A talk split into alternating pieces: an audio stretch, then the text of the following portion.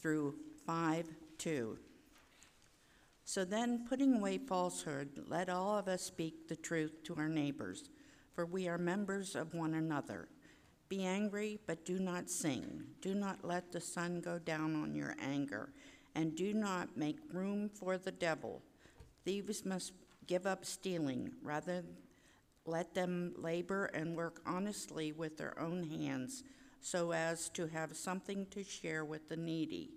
Let no evil talk come out of your mouths, but only what is useful for building up, as there is need, so that your words may give grace to those who hear. And do not grieve the Holy Spirit of God, with which you were marked with a seal for the day of redemption. Put away from you all bitterness and wrath and anger and wrangling and slander, together with all malice and be kind to one another, tender-hearted, forgiving one another as God in Christ has forgiven you. Therefore, be intimidators of God as beloved children, and live in love as Christ loved us and gave himself up for us, a fragrant offering and sacrifice to God. The word of God for the people of God. Thanks be to God.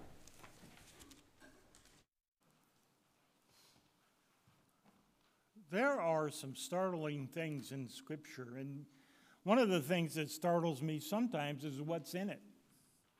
Okay, all the time. But we are told things by the Apostle Paul like, Nothing can separate us from the love of God, not even angels. What? Aren't angels on our side? What are they doing on that list, and you have to dig to, to find the answer. Well, it happens again in this passage. This letter is written to the church in Ephesus, and it says, Thieves, don't steal. How am I supposed to preach on that? Any thieves care to raise their hand? We're going to find out because, again, you have to study the Word of God. Lord, we thank you for your word always that is so, so vital to people of every century, of every generation. It is a truth indeed for all time, and we are grateful for it. In Jesus' name, we give you thanks. Amen. I'm going to take you way back it's even a little bit before railroads, all of them were around. You heard that, didn't you, Miss Audrey? I'm going to take you back to the 14th century, the 1300s. In, in the region we now call Belgium, there was a duke by the name of Reynold III. Now, Reynold had a nickname, Crassus, which means fat. He was fat because he really liked to eat. And he really liked to eat a lot. The day came when he had a very serious quarrel with his younger brother, Edward. It was so serious that Edward led a revolt against Reynald and took him prisoner and back to Newkirk Castle.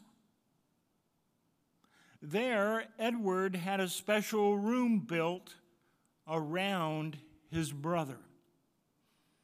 Edward promised his brother that he could regain his freedom his title, and his lands as soon as he was able to leave the room.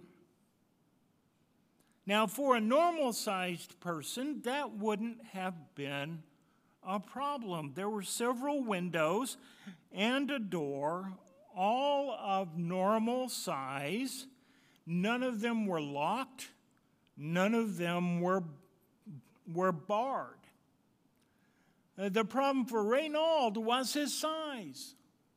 In order to leave the room, Reynold would have to lose a lot of weight.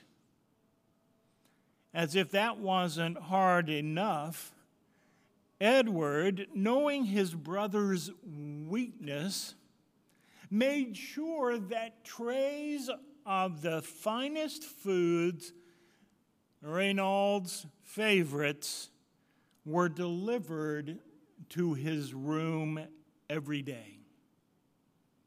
Instead of dieting his way out of prison, Reynold actually gained weight. And when uh, Edward was accused of cruelty, he replied, My brother is not a prisoner. He may leave when he so wills. Reynold stayed in that room for 10 years and wasn't released until his brother Edward died in battle. By then, Reynold's health was so bad that he died within a year of being released. He was a literal prisoner to his appetites. Ephesus was a major thoroughfare, a thriving seaport. Ephesus was also a very harsh city. It was home to the temple of Diana, the goddess of fertility. And the temple was one of the first megachurches, able to accommodate 24,000 people. You know, think about that. If they only got 20,000 in attendance, they were having a, a bad week. And because she was the goddess of fertility, let's just say that worship there was a whole lot different than worship here. Ephesus was also a city full of criminals. Now we're getting to that stealing and a message to thieves. It was tradition in Ephesus that if a criminal reached the temple of Diana, they were granted asylum for their crimes. So Ephesus attracted a lot of criminals. Ephesus was an extremely popular city and an extremely immoral city. The people of Ephesus were held prisoner by their own appetites. How easy do you think it was to live a Christian life in Ephesus? For that matter, how easy is it surrounded by all manner of temptation? How easy is it to live the Christian life in our day and time? Paul is asking a question for the ages. Is it possible to live a G rated, G for godly, a G rated life in an R rated, R for raunchy world? How could Christians avoid going back to their old lifestyles? And thieving was considered a profession back then. You didn't want to get caught, but it was still considered a profession. Now, think if you're taking away someone's profession because of your faith. I have had several people in my churches who said they lost their jobs because they refused to work on Sunday. Now, whether you agree with that or not, that's making it hard for them to live their faith. When they lose a day of work or a job, which is their way of caring for their families and, and some others. Is it possible to live a G rated life in an R rated world? You see, all I can say is if someone, if anyone says that the Bible is not relevant, they haven't read it. So many people, Christians included, struggle with their old lifestyles. How do their old friends fit into their new lives? Do they fit in? Is there a place for them at all? How do we resist temptation when we are literally surrounded by a smorgasbord of sin? And are we living our faith? Thinking about it at all? Are we living differently than the world around us? Or do we fit in too well? And Paul's word to the Ephesian Christians and to us shows us the brilliance, it shines with the brilliance of the Holy Spirit. Out with the old, in with the new. The Bible is always complete, it's always full, and it's answered. It's not enough to get rid of something, but that void has to be filled with something else.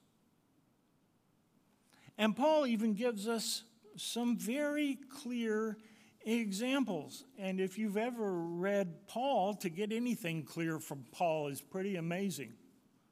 He has some of the most complex, complicated theology in Scripture.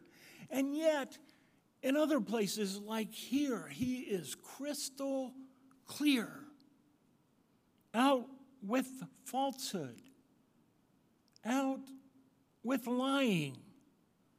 Replace it with telling the truth. Be angry, but do not sin. Did you know it's okay to be angry? You just can't sin in response. Be angry, but do not sin. Do not let the sun go down on your anger. Maybe one day I'll preach an entire sermon on just this one verse.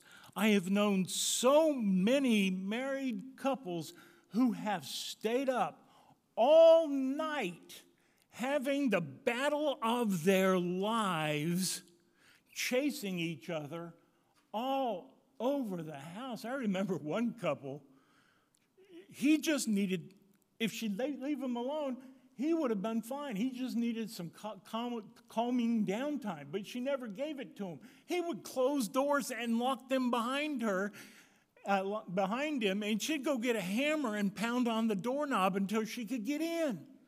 Why? Because you cannot let your Eh, the sun go down on your anger. But people of God, let me tell you something. Arguing with the person you're mad at is not the best way of getting rid of your anger.